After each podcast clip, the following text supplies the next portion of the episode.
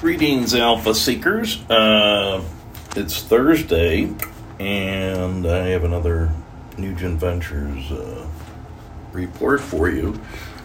The theme this week is catastrophes, catastrophic drops in stocks. And uh, it shows you the, uh, the volatility and the fall off a cliff or, or climb up Mount Everest volatility involved with these uh, biotech stocks. So this is a company that I have been tracking, Rafael, which is a nice name. It's an oncology company, and it fell 70% today. They have a program called Devimistat, I would pronounce that, uh, which failed its main stage goal in late stage adenocarcinoma trial. Adenocarcinoma. So that's a tough day for them.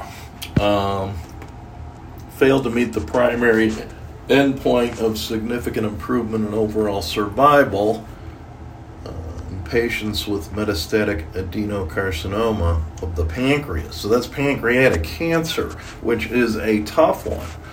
Uh, there are different kinds of it, but uh, I knew uh, one of the pres- past presidents of the American Medical Association. I met him in the 80s when he was a medical student. His name was Ron Davis, and he was like a public health preventive medicine specialist. So this guy was like the healthiest living guy you could imagine.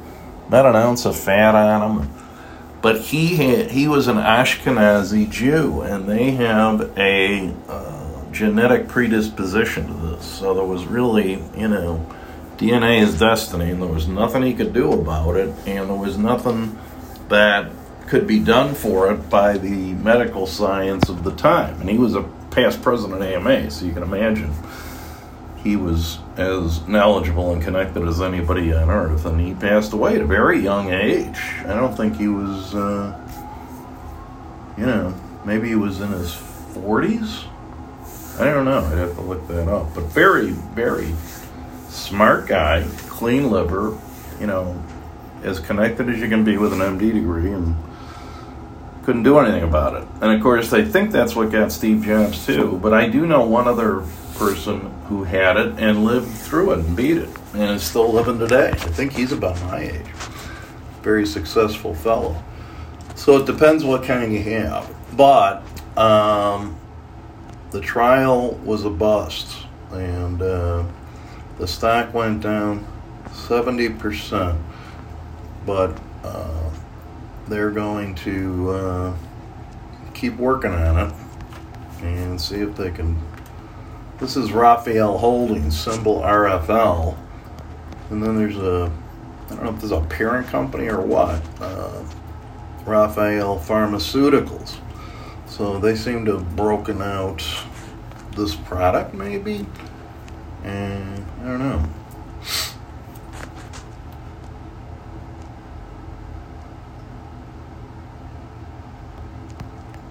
So there's some pretty derogatory smart aleck comments on the comments side, but this was a $60 stock in July, and now it's an $8 stock. So, again, you know, um, it's the same kind of trade. If you want to play it all, you know, you could sell $5 puts. I mean, what could, you can't fall off the floor, right? And, uh, maybe use some of that to buy an upside call in the hopes that somehow they can find something in the data that would provide some sort of indication for some variety of pancreatic cancer. I don't know a thing about this company. I never actually really, it never really uh, got on my radar very much up until seeing it drop 70%, but that's to this week. So that's what can happen in this business. And so, you know, if you look at a five, let's look at a five year chart on this. You could have got into this back in 18 at five bucks. And if you did, you know, if it starts going up, it peaked at one point at a top of uh, 16 and then it had a top of 60 well you want to get out of dodge at any of those points you know you may want to uh, do a stock replacement trade just in case it goes up from there and buy some buy some calls sell the underline or you may want to buy a put but um, there's nothing wrong with buying a stock at five and selling at 40 or 60 when you get 8x or 12x. I mean, you don't want to hang in there. So, uh, in fact, you could have sold the stock and bought a put where you got in, and you'd be one rich dude today. So that's the kind of thinking you have to you have to exercise here. You don't want to fall in love with these things you just want to take your profit. Nobody ever went broke, as Cramer says, taking a profit. So that's an example of, you know, the opportunities we see in this biotech space. If you keep track of the FDA events that are coming up, and you manage the positions wisely, and this happens obviously. You know, it's not like, oh, I missed Moderna or I missed BioNTech or I missed Aurinia. Happens every day. You know, stocks go up big, they go down big, and they do so at reasonably predictable junctures. Not totally, because, you know, stuff happens. But that's just it for today. I just wanted to call that one out. And, uh, you know, I'm going to be back in the act of trading here as soon as I get my credentials. And we're going to play with my money and my investors' money, and we're going to see what we can do with it. And if we do good, then I may start uh, trying to drum up some more investment. But we are going to, you know, now that we've changed traders and we're bringing me off the bench, uh, we're going to see if I can if I can lay down some successes, and then then I will have the uh, confidence and trust in myself to ask if anybody else wants to join my my merry band. Uh, so anyway, the other thing I have to report is terrific writing picked up two clients in the last week, and substantial ones. So uh, I don't know what's going on. I do know that I.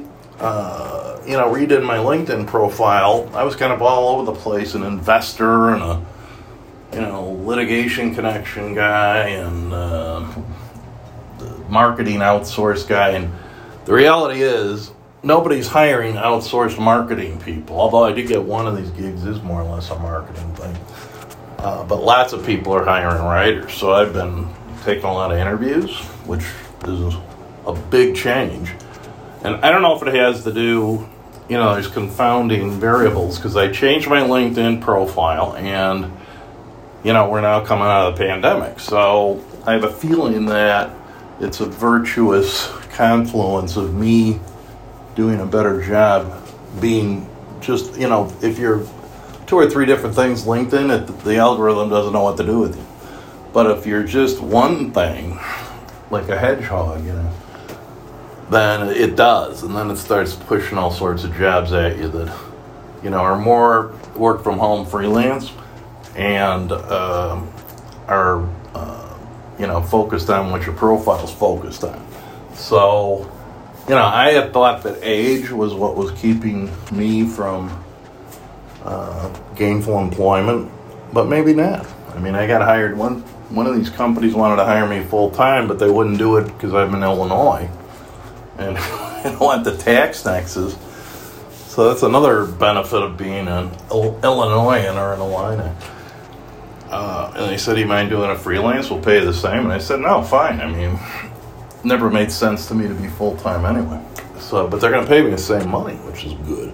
So uh, it's one of these deals where I can have like two or three full time jobs, you know, and uh, that's the only way you can do it these days for me because I'm not going to get one of those big executive suite jobs at this stage of the game. So, uh, anyway, that's good news. And yet, we're never too busy for referrals. So, if you know anybody who needs any writing, whatever kind, uh, send them my way. and I'll see if I can handle it. As we grow, hopefully, I'm going to be hiring uh, sort of a pool of talent and just kind of get in the middle of it and be the creative director. So, uh, capacity hopefully won't be an issue. I know there's plenty of people looking for writing jobs, and there's plenty of people looking for writers. So, if I can figure out a way to monetize that, which is the whole game plan here, um, you know, that'll scale, hopefully. So, anyway, just wanted to give you an update. Those of you who follow the podcast are kind of, you know, it's like my Christmas postcard letter or whatever to update you on how I'm doing. And I'm doing a lot better now than I was a week ago. So, that's good. Anyway, live long, prosper, and we will talk to you again soon. Bye bye.